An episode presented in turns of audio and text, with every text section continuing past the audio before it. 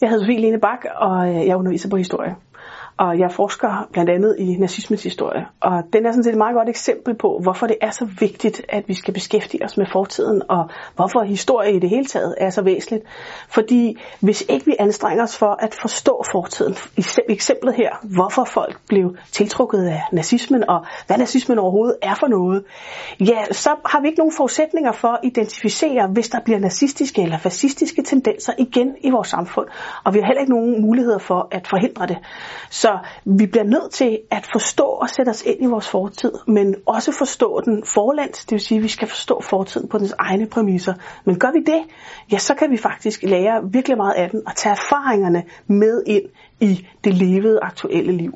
For hvis ikke vi forstår fortiden, og hvis ikke vi forstår fortiden på dens egne præmisser, ja, så er vi dømt til at gentage fortidens fejltagelser.